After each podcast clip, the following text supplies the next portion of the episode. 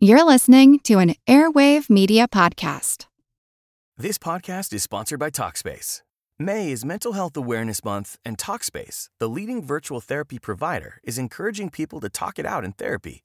By talking or texting with a supportive licensed therapist at Talkspace, you'll gain insights, discover truths, and experience breakthroughs that will improve how you live and how you feel. With Talkspace, just answer a few questions online and you'll be matched with a therapist. And because you'll meet your therapist online, you don't have to take time off work or arrange childcare. You'll meet on your schedule, whenever you feel most at ease. Plus, Talkspace works with most major insurers, and most insured members only pay a $25 copay or less. No insurance? No problem. If you want to make progress toward a mentally healthier place, Talkspace is here for you. Now get $80 off your first month with promo code SPACE80 when you go to Talkspace.com. Match with a licensed therapist today at Talkspace.com. Save $80 with code SPACE80 at Talkspace.com.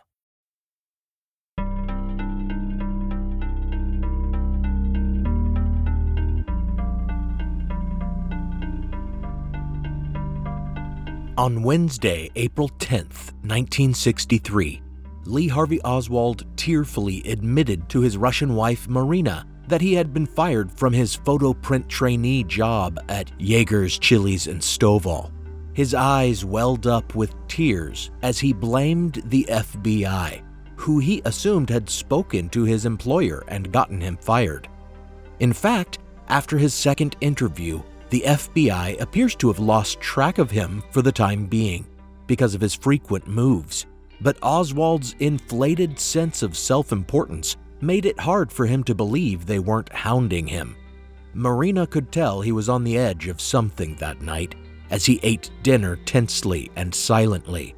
After dinner, he left the house, and Marina became anxious, pacing and fretting over what she should do.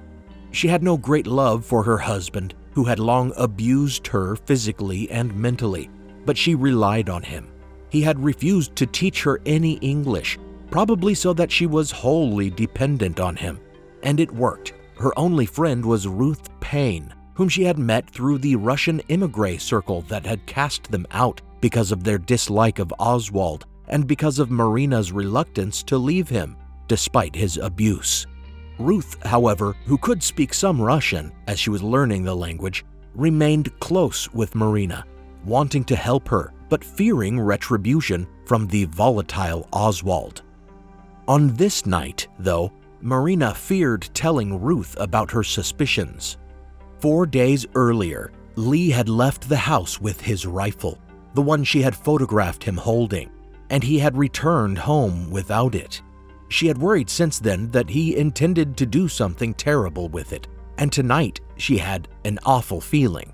If she told Ruth, though, her friend might report Lee to the authorities, and she feared being left alone in America, unable to speak the language, with no husband to support her, especially now as she was pregnant with their second child.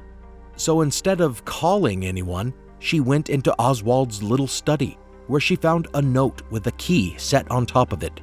It appeared to have been left for her, written in Russian, telling her where his post office box was located, telling her to reach out to the Soviet embassy for help, and assuring her that once they found out what had happened to him, they would come to her aid. The note read like a last will and testament, instructing her what to do with his papers and belongings and how much money he had left behind for her. But it ended by telling her where she could find the city jail in the event that he had been captured alive. Needless to say, the note only upset her more, driving her to near desperation when Oswald finally returned before midnight. He looked quite shaken himself, breathing as if he had been rushing home on foot, and pale faced, as if terrified. When Marina confronted him about his note, he confessed that he had attempted to assassinate General Edwin Walker, the right wing extremist he had been stalking, by shooting at him in his home. He wasn't certain whether he had succeeded, for after taking his shot, he had fled and buried his rifle. He turned on the radio, expecting at least to hear about the attempt, but was disappointed when he could find no news about it. Marina slept poorly, fearful of police tracking dogs leading authorities to their door. When she woke, she found Oswald hunched over the radio. She did not understand the English spoken by the broadcaster, but she gathered the gist of the report when Oswald angrily said, I missed. In fact, he had only just missed his mark. His bullet had gone slightly off its course when it passed through a wire screen, causing it to carom off the window's woodwork before striking the glass. Lee explained that he had been planning the assassination for months, showing her photos he'd taken of Walker's house and maps on which he had traced his escape route. He assured her that killing Walker would be like killing Hitler before the Holocaust, that the ends justified the means. But Marina extracted a promise from him that he wouldn't try to kill Walker again, threatening to go to the police with evidence of his guilt if he ever did such a thing, and insisting he go stay with family in New Orleans and look for a new job there just to keep him out of trouble. For days afterward, she noticed Oswald having violent nightmares in his sleep. She feared her husband was irredeemably sick in his head. This is historical blindness. I'm Nathaniel Lloyd, and I'm turning off my notifications because even as early as a day after the release of Part 1, I was being accused by conspiracy believing strangers on the internet of purposely falsifying the record and having a hidden agenda. I encourage everyone to just read my sources and to hold your questions and accusations until I reach the end of the series, which is looking like at least four parts, with a few patron exclusives along the way. In fact, you can hold the accusations altogether. Don't at me, but thanks for joining me for Oswald and the JFK assassination, Part 2 The Activist.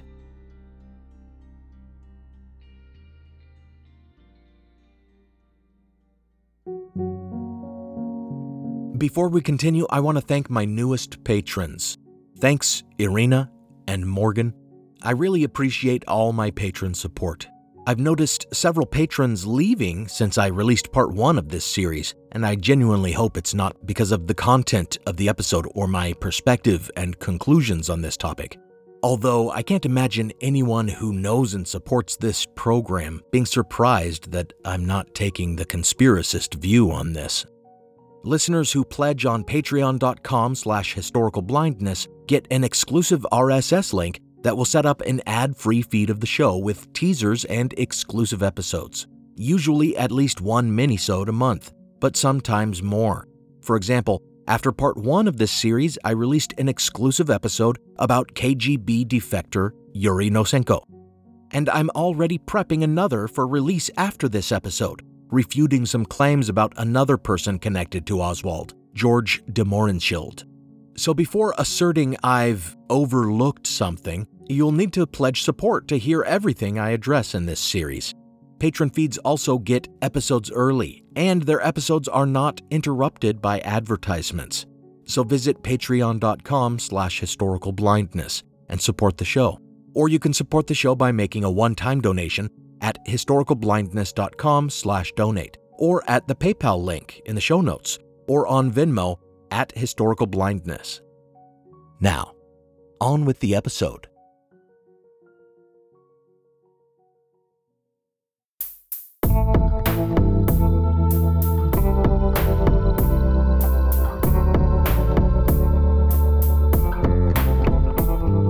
Welcome to Historical Blindness.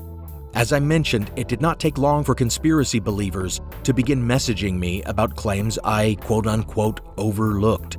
It was implied by some of these reply guys that I had some ulterior motive for the position I'm taking on the Kennedy assassination, or that I have knowingly presented false information for which there is no evidence. True to the character of a conspiracy speculator, they see conspiracy everywhere. So if someone presents a compelling argument to refute their notions, they must also be part of some conspiracy to obscure the truth.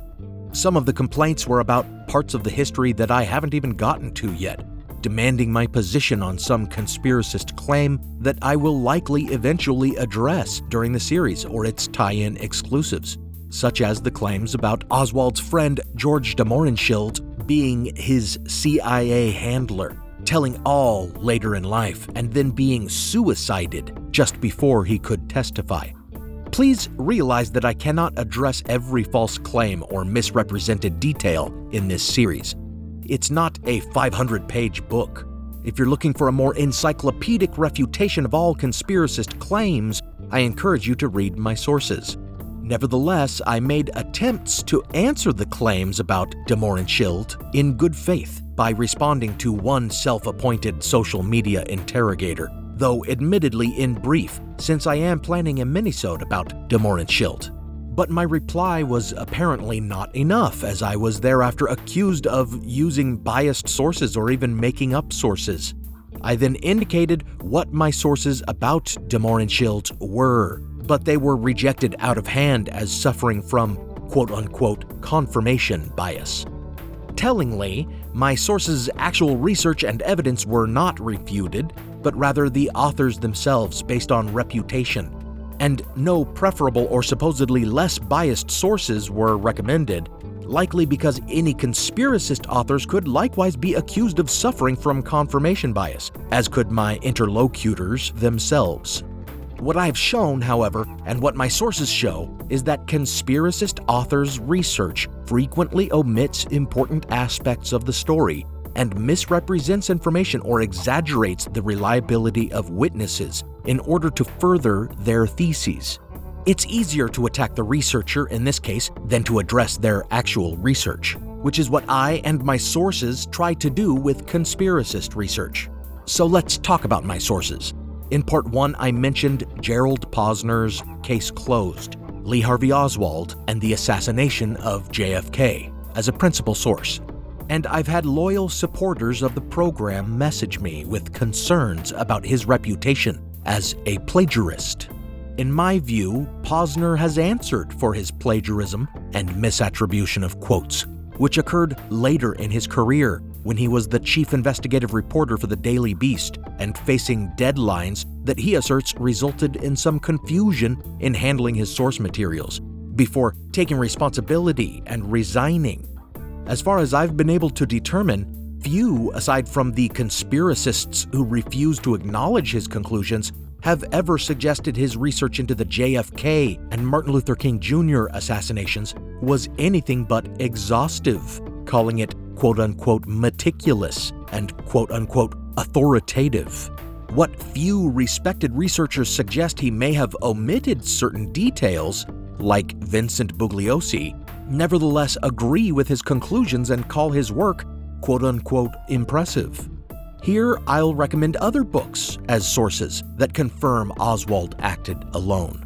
Kennedy scholar and assassination historian Mel Ayton's Beyond Reasonable Doubt, and former LA County Deputy District Attorney Vincent Bugliosi's Reclaiming History. One of the conspiracy believers who has told me he would be, quote unquote, monitoring my work has said Bugliosi's background makes him biased. Surely this doesn't refer to his personal scandals, which have nothing to do with his research on JFK, and have mostly been raised by those promoting Charles Manson conspiracies, since Bugliosi prosecuted Manson. No one should believe that his abusive behavior in his private life should discredit his research unless one cannot recognize the ad hominem fallacy. Rather, it seems to be a suggestion that anyone with a law enforcement background or any connection to government cannot be trusted in this case, and that's the same kind of thinking that would suggest everyone involved in every federal investigation of the assassination, whether conducted by the FBI, the Secret Service, or Congress, must be in on the vast conspiracy, which is simply an untenable argument. And I suppose in the conspiracist view, somehow Bugliosi, who successfully prosecuted hundreds of felony trials, including the conviction of Charles Manson, is somehow unreliable Whereas conspiracist author Jim Marrs, who also writes about the Illuminati and Freemasons covering up an extraterrestrial presence on Earth, is credible as a researcher? As you can see, some of my encounters with believers in a large conspiracy to assassinate JFK have left a bad taste in my mouth. Those I'm speaking about shouldn't be surprised to find themselves blocked by me on social media. I'm sure they'll take it as some victory that I blocked them, but really it's just a reflection of your poor etiquette in the tone you took when you came at me online. I only sparingly block anyone on social media. Also, I just don't have time to trade tweets endlessly with someone who isn't really looking to consider my view and simply wants to save face and get the last word. I hope you keep listening and maybe keep an open mind, as I have done. Yeah, I used to believe there was some shadowy conspiracy involved here, but keeping an open mind when I began to actually examine the research out there, I changed my mind and am now convinced that Oswald was a lone assassin. If you keep listening and still want to get in touch, do it by emailing me through the website instead of making it a performative public challenge, which doesn't seem conducive to a good faith debate.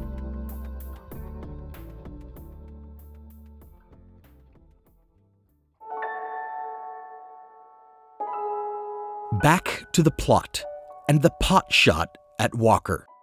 Conspiracy speculators have a conflicted relationship with the fact that Lee Harvey Oswald attempted to assassinate General Walker just seven months before he successfully assassinated JFK. Some argue that it proves he couldn't have shot JFK from the book depository because his failure to hit the much easier target of Walker in his dining room proved he was a terrible marksman. We will get to the claims about Oswald's marksmanship and the capabilities of his rifle, but it is clear from the evidence of the failed Walker assassination that his missed shot was not proof of poor marksmanship. Walker himself afterward described the scene, explaining that at night, from a 100 feet away where Oswald had likely taken position by Walker's back fence, the window would have exposed a wide, illuminated view of his dining room and it would have been difficult to even see the wire screen that threw the bullet off its path and into the wood of the frame. As Walker explained, quote, he could have been a very good shot and just by chance he hit the woodwork, end quote. But after all, it could not have been so poor a shot, for even with the slight deflection by the screen wood and glass, the bullet still only just missed Walker's head, for he said he felt it pass through his hair other conspiracy speculators dismiss Marina's testimony, even though she knew Oswald better than anyone in the world. And they assert Oswald was not the shooter who attempted to assassinate Walker, or that the rifle later found in the book depository was not the one used to fire at Walker, pointing out that ballistics experts could not conclusively match the recovered bullet to the rifle. This is true because the bullet was very damaged but experts did determine that it was highly probable that it had been fired from the same Mannlicher Carcano, which Oswald retrieved from its hiding place four days after the attempt on Walker's life, because certain marks on the slug matched those on bullets fired by the rifle in ballistics tests after the JFK assassination. Furthermore, neutron activation tests proved that the bullet had been manufactured by the same company as the bullets fired in Dealey Plaza. Essentially, the 6.5mm cartridges used in both incidents might very well have sat next to each other in the same box of ammo. But even more difficult for these conspiracy speculators to explain is the fact that FBI investigators discovered evidence of the Walker assassination attempt among Oswald's belongings after the Kennedy assassination. Indeed, five of the photographs Oswald took of Walker's home have survived. Because this is all very hard to address, some conspiracy speculators, like the famous Jim Garrison, just ignore it, never bothering to mention Oswald's first foray into politically motivated murder.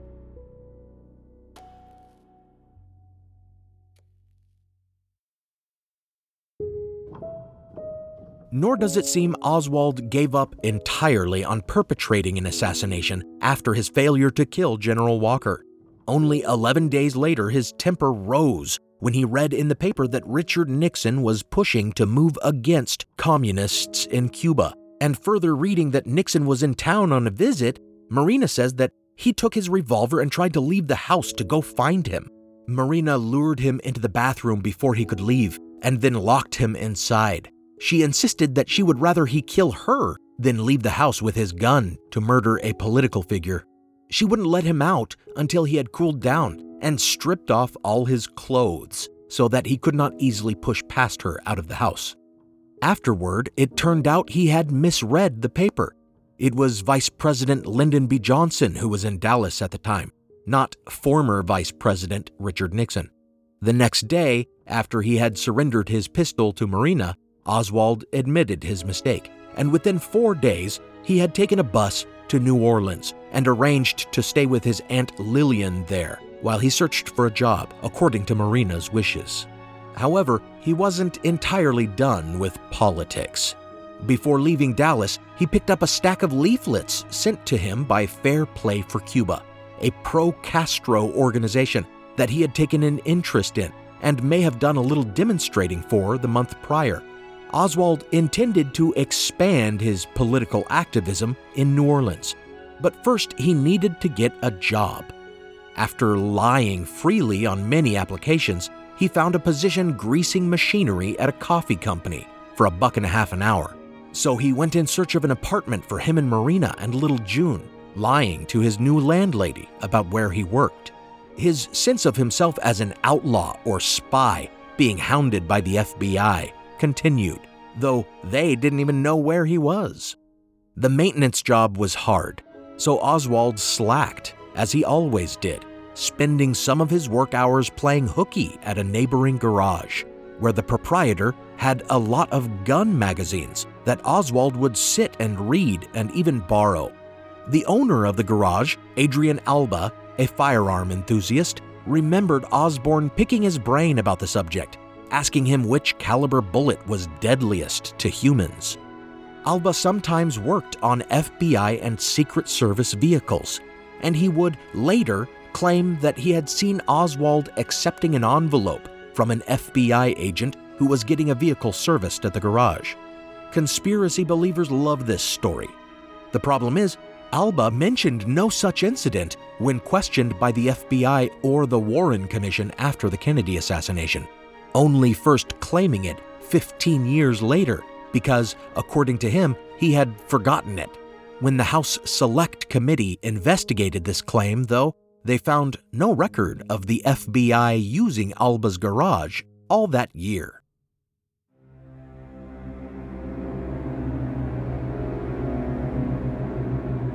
In June, about a month after Marina and his daughter had joined him in New Orleans at the squalid little apartment he had rented for them, Oswald took her to the hospital and learned that they would not deliver Marina's child for free, even though Oswald's income was very small. Marina remembered this as an inflection point in his evolving feelings about the United States. When he had grown to hate Soviet Russia and wanted to return, he had softened a bit on the US but his hatred of American capitalism had only grown more pronounced since his return stateside. He had many times suggested that they should return to Russia. She remembers that it was after the hospital turned them away that he first made a disparaging remark against President Kennedy, specifically about how, quote, his papa bought him the presidency.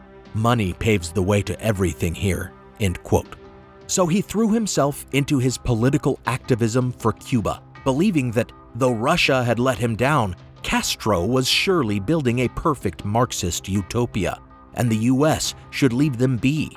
He started by disseminating leaflets that said, Hands off Cuba, and encouraging people to join his branch of Fair Play for Cuba, which was just him.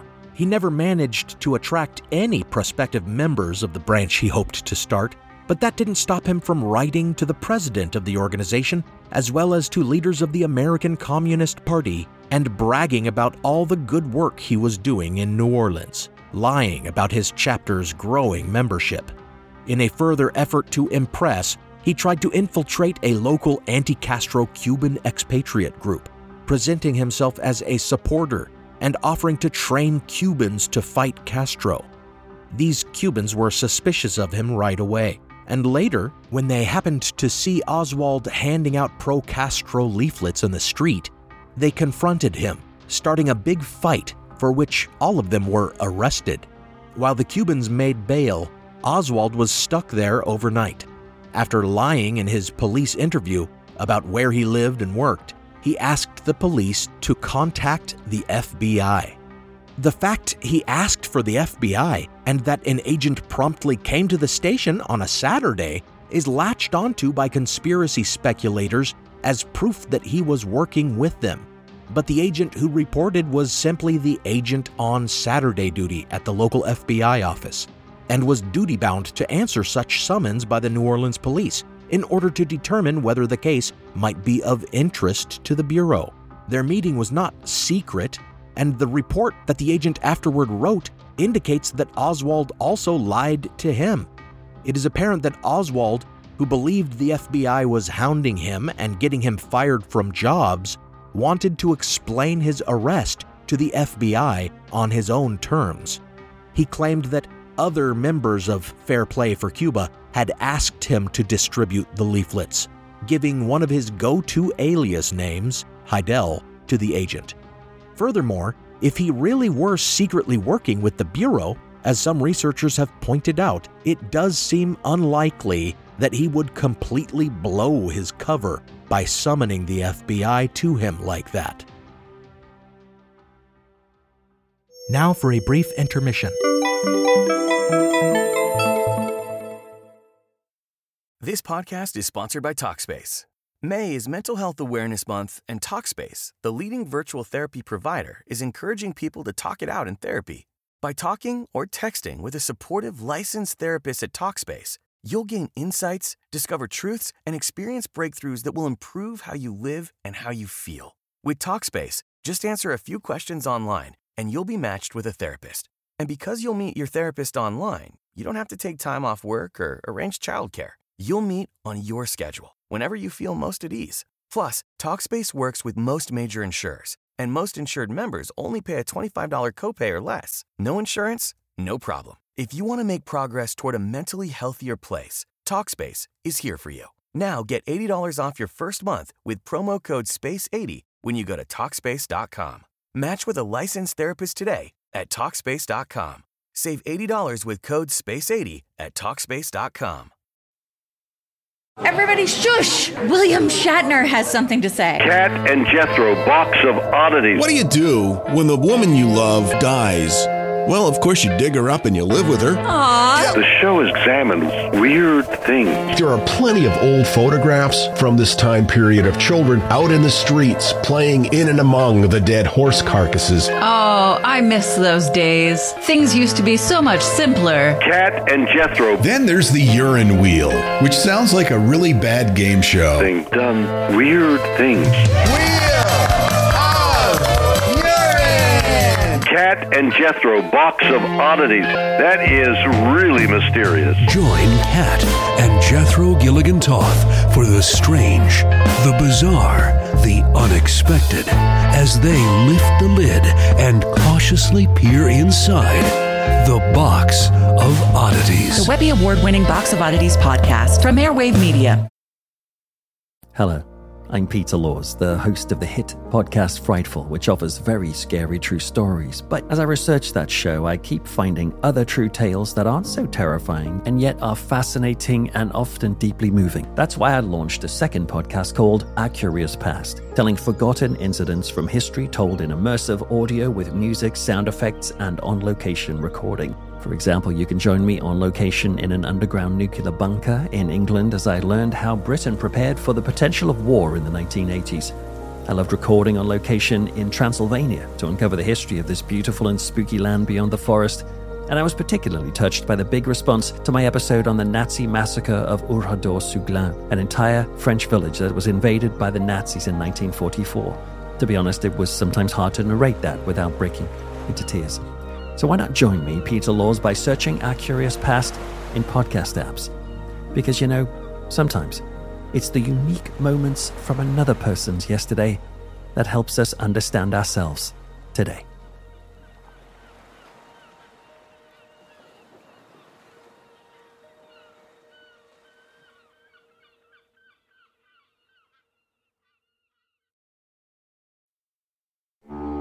Now, back to the show.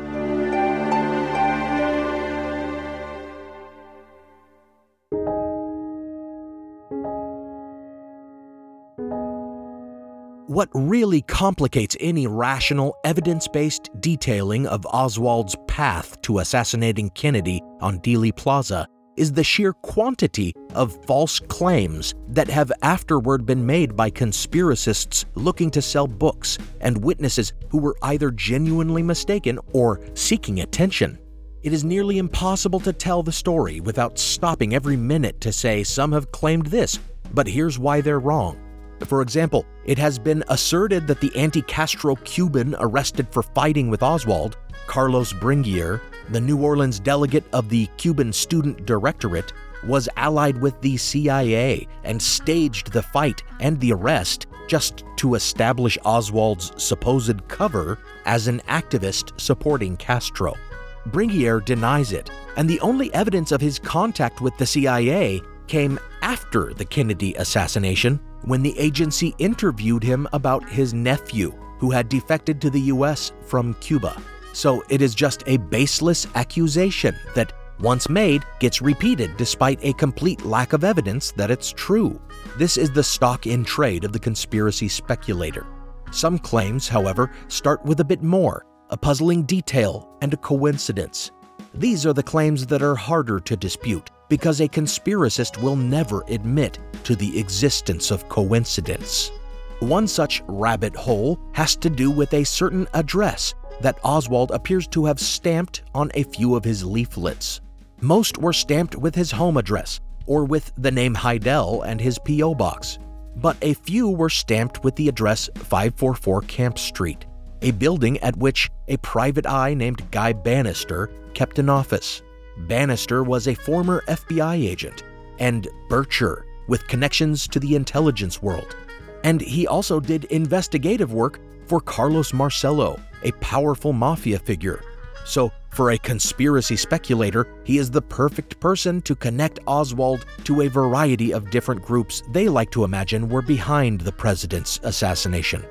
However, both the FBI and the Secret Service investigated this connection, finding that none of the building's tenants nor its janitor had ever seen Oswald there, and none had ever seen any Fair Play for Cuba literature in the building. Years later, though, the House Select Committee on Assassinations and various conspiracist authors managed to find some people to say they had seen him there. One, another PI who sometimes worked with Banister, was a known drunk and liar who had previously stated that he had never seen Oswald there. The other, Banister's secretary, likewise said at first that she'd never seen Oswald there, and only later said she had after apparently being paid by the conspiracist author interviewing her, to whom she would later admit to lying. So, with nothing concrete or credible tying Oswald to that address, the only question remaining is why it was stamped on his leaflets. It's been suggested that it may have been mere coincidence. Oswald was known to use false addresses all the time, and he happened to pass by this address when visiting the unemployment office. Perhaps he even saw a for rent sign on the building and fantasized about opening his Fair Play for Cuba branch office there, even though he didn't have the money for it. Then there's the fact that this used to be the headquarters for an anti Castro organization, and Oswald may have seen their former address stamped on some of their old leaflets. In that case, stamping the address of a rival group on his propaganda may have struck him as funny, ironic, or even as a provocation.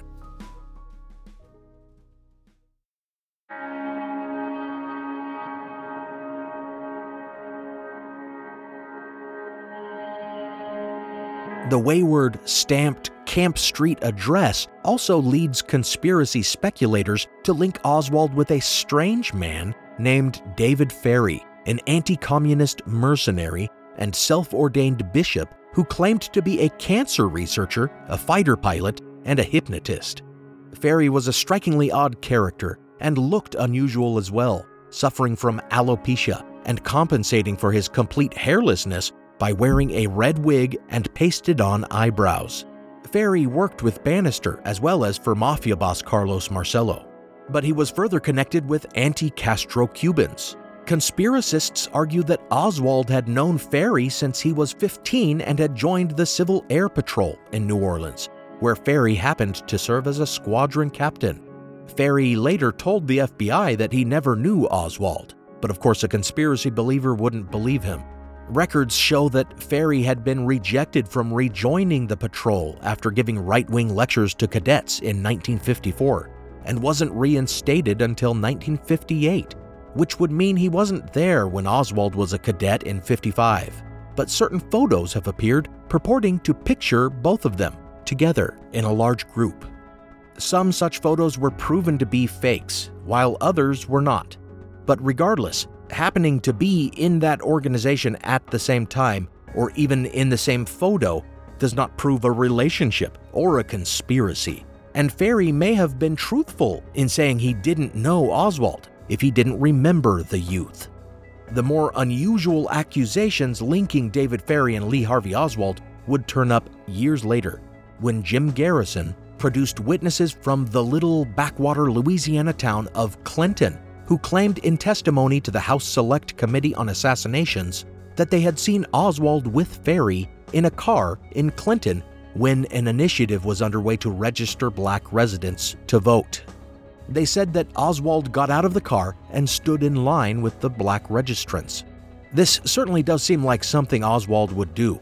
He was known to disregard segregation codes out of principle and sat among black people in public places, such as at his own trial for disturbing the peace.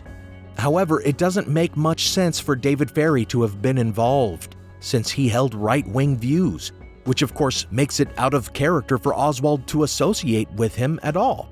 It has been suggested that they were involved with some FBI COINTELPRO operation to infiltrate and undermine the Congress of Racial Equality, which was organizing the registration that day. But this too would be very out of character for Oswald, requiring us to believe he had been building a false persona since middle school when he was first drawn to leftist politics.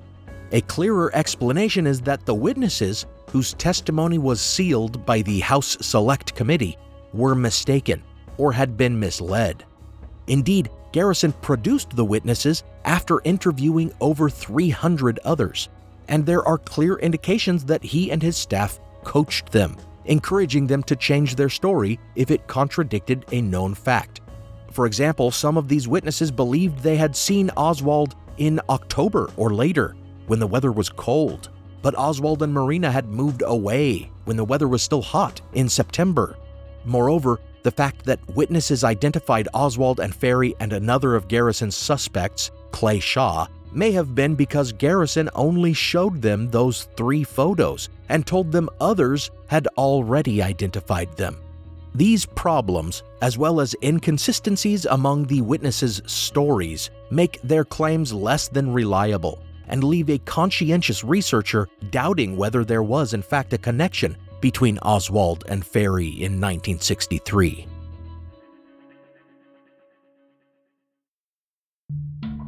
After Oswald's arrest and trial, at which he pleaded guilty to disturbing the peace, he received a little taste of fame and gloried in it, which certainly does not seem like something that an intelligence agent would be seeking.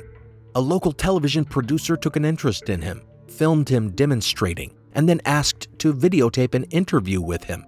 Oswald excitedly wrote to the head of Fair Play for Cuba and to figures in the American Communist Party again boasting about all the attention his fictional branch of Fair Play for Cuba was getting. With his confidence growing, he agreed to a further television appearance, but he didn't know that the television producer had since been in contact with the local FBI office. After Oswald had summoned an agent to get him in jail, the FBI now knew where he was again and had sent his file to the New Orleans office. The television producer happened to have a contact in the FBI office learned about his file and was invited to come examine it, something that, again, it doesn't seem the FBI would have wanted done if they were using Oswald as some kind of confidential informant or even as a stooge. The result was Oswald's televised humiliation, in which the reporter confronted him about his undesirable discharge from the Marines and his attempted defection to the USSR. Audio of his television appearance is here presented only for illustrative purposes and has been edited for brevity.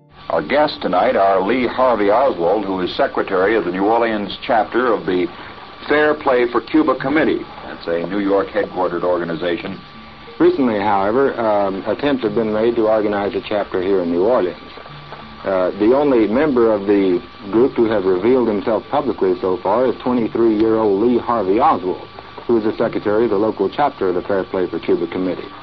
He first came to public notice several days ago when he was arrested and convicted for disturbing the peace.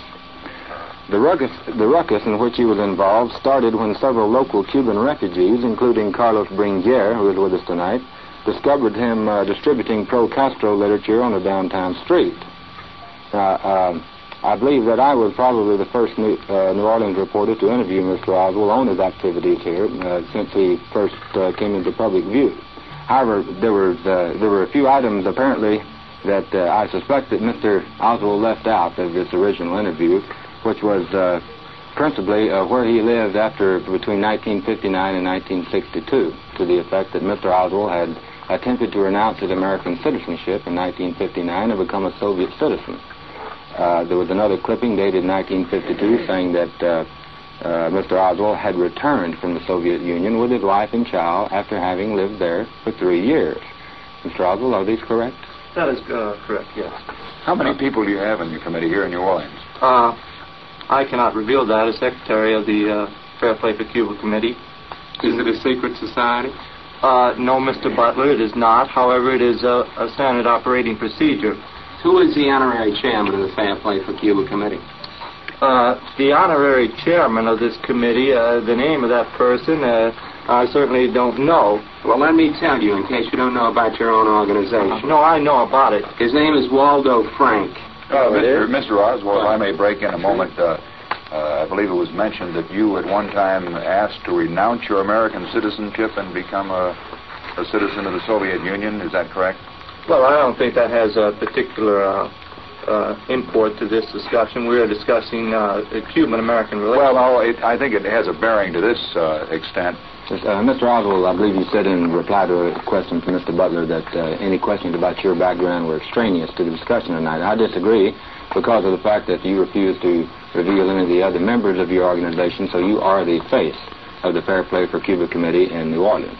Therefore, anybody who might be interested in this organization ought to know more about you. For this reason, I'm curious to know just how you supported yourself during the three years that you lived in the Soviet Union. Did you have a government subsidy? Uh, well, as I, uh, uh, well, I will answer that que- uh, that uh, question directly then, uh, since you will not rest until you get your answer. I worked in Russia. I was under the protection of the of the was, that is to say, I was not under the protection of the uh, American government, but that is, I was uh, at all times uh, considered an American citizen. I did not uh, lose my uh, American citizenship. Did you say you wanted to at one point, though, or what happened? Well, it's a, a long, drawn-out uh, situation in which permission to live in the Soviet Union granted to a foreign resident is very rarely given. Excuse me, may I interrupt just one second? Uh, either one of these two statements is wrong. The Washington Evening Star of October 31st, 1959, page 1, reported that Lee Harvey Oswald, a former Marine of 4936 Collingwood Street, Fort Worth, Texas, had turned in his passport at the American Embassy in Moscow on that same date and had said that he had applied for Soviet citizenship. Now, this seems to me that you've renounced your American citizenship if you've turned in your passport. Well, the very obvious answer to that is that I'm back in the United States. A person who renounces his citizenship citizenship becomes legally uh, disqualified for returning to the United States. Right, and Soviet authorities, this is from the Washington Post and Times Herald of November 16, 1959, Soviet authorities had refused to grant it, although they had informed him that he could live in Russia as a resident alien. What did you do during the two weeks from October 31st to November 16, 1959? As I've already stated, of course, this is a whole conversation, and we don't have too much time left, is getting away from the Cuban-American problem. Uh, however, I'm quite willing to discuss myself for the remainder of this uh, program. Oswald was revealed as a liar and presented to the viewing public as a turncoat. Oswald was destroyed by the humiliation. He seemed to give up on his political activism entirely, staying at home, brooding, sitting on his porch in the dark with his rifle, practicing its bolt action over and over. As he had always done when unhappy, he fantasized about abandoning the country, this time turning his thoughts to Cuba.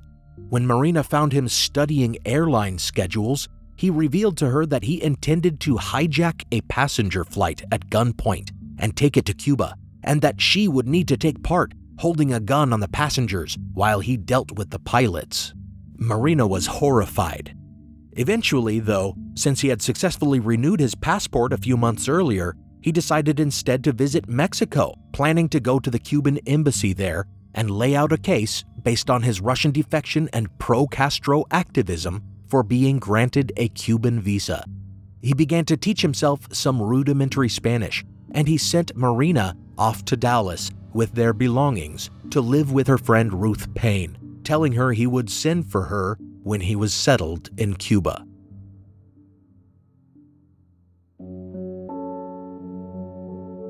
One of the really confusing aspects of Oswald's story is that after the Kennedy assassination, numerous witnesses came forward claiming they had seen Oswald in Dallas or elsewhere when he was actually on his trip to Mexico seeking passage to Cuba. This is not that surprising or strange, since mass media coverage often leads to misidentifications.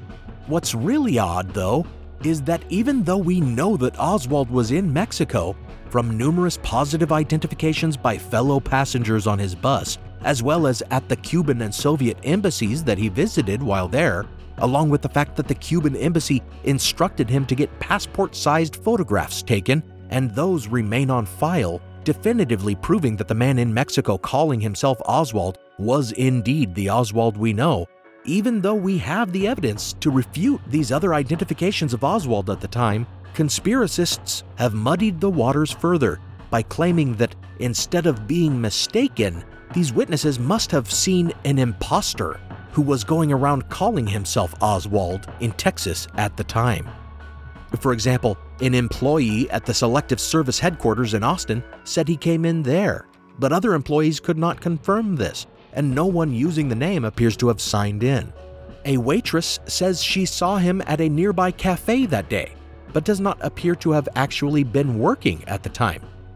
Then, a woman who had been an early founder of a certain anti Castro organization said she'd been visited by Oswald and others in late September, and that later she was told this Oswald had been saying Kennedy should be shot over the Bay of Pigs. Problem was, though, she couldn't make a proper identification from photos, and her psychiatrist would later cast doubt on the veracity of her story in his testimony to the Warren Commission. The weight of testimony and evidence falls on the side of Oswald having been in Mexico, and the rest we have good reason to disregard as unreliable.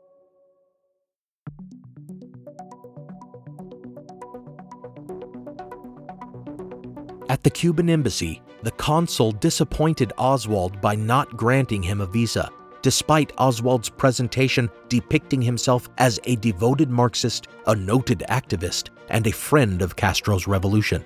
It turned out that processing his request could take weeks, but he only had a Mexican tourist visa for a few days.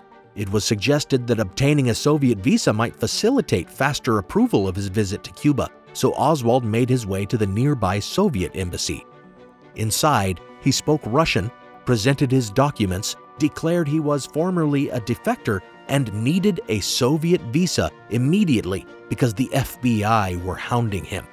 He even went so far as to claim he had some crucial intelligence that he would only divulge when they granted him his visa. The staff thought him unstable. When he was told it could take four months for his visa, he began crying out in despair. It's all going to end in tragedy, he exclaimed.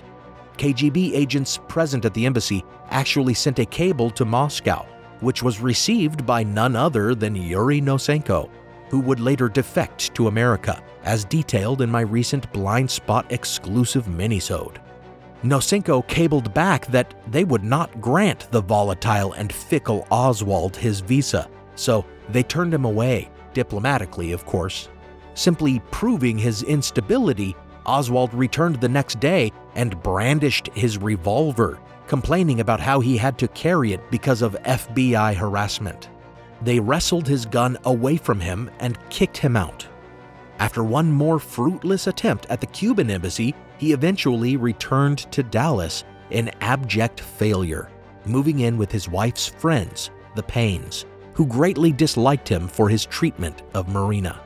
In the end, his entire Mexican adventure stands as profound evidence that he was completely on his own.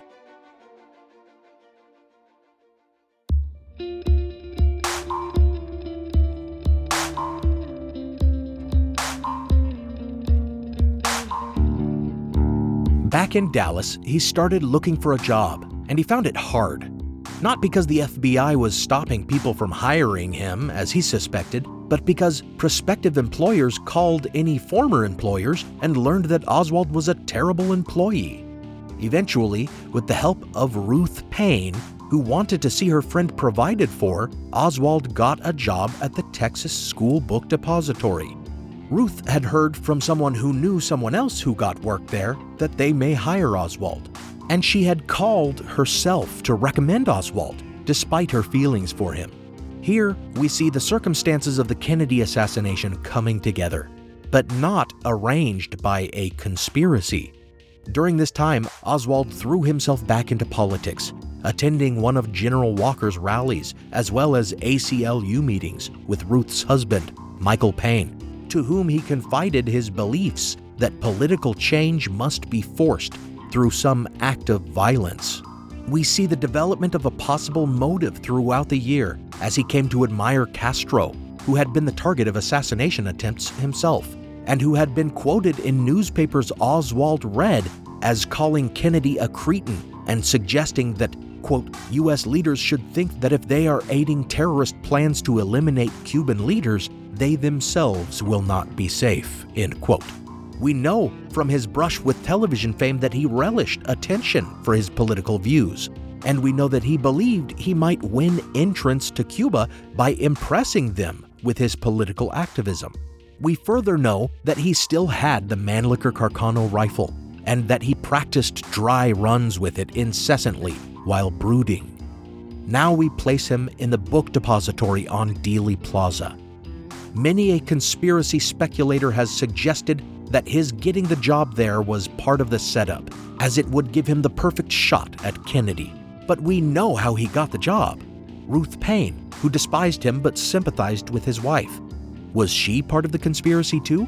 Or perhaps her friend who recommended the depository was part of the plot? Or maybe the man who hired him was a conspirator as well?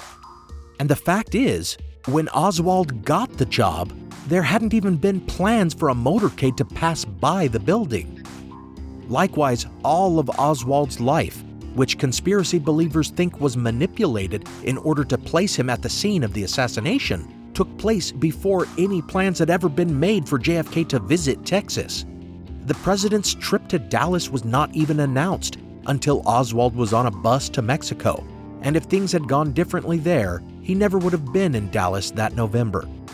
But conspiracy speculators see no problem with a conspiracy involving as many people as it may need to involve.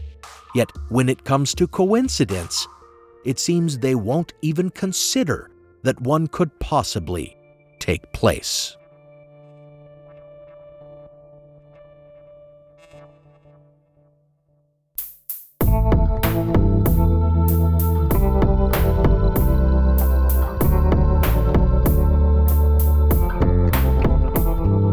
Thanks for listening to Historical Blindness. Join me next time as I continue to explore and explode this massive conspiracy myth.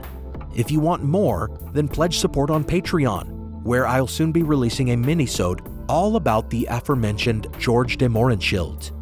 Special thanks go out to my partner patrons Diane, Robert, Evelyn, Joe E., Devlin, Jessica, Fred, Robin, Mateo, Emily, Katie, Elizabeth, Terry, Isabella, Rebecca, Dawn, Eunice, and Juliet. Thanks for taking my leaflets and joining my little organization. Some music on this episode is copyright Alex Kish. Visit alexkishmusic.com and contact him to get compositions for your own projects. Additional music from Kai Engel and from Kevin MacLeod. Licensed under a Creative Commons Attribution License. Check out the show notes for a list of the tracks used. You can support the show by pledging on Patreon or on PayPal. Find those links in the show notes. Until next time, remember coincidence happens. The word just means two incidents happening together. After the fact, we marvel at how remarkable it may seem, but at the time, it's no more extraordinary than two strangers farting simultaneously.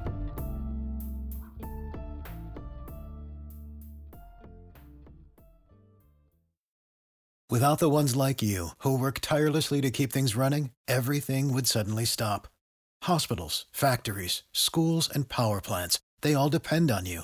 No matter the weather, emergency, or time of day, you're the ones who get it done. At Grainger, we're here for you with professional grade industrial supplies. Count on real time product availability and fast delivery. Call clickgranger.com or just stop by. Grainger for the ones who get it done.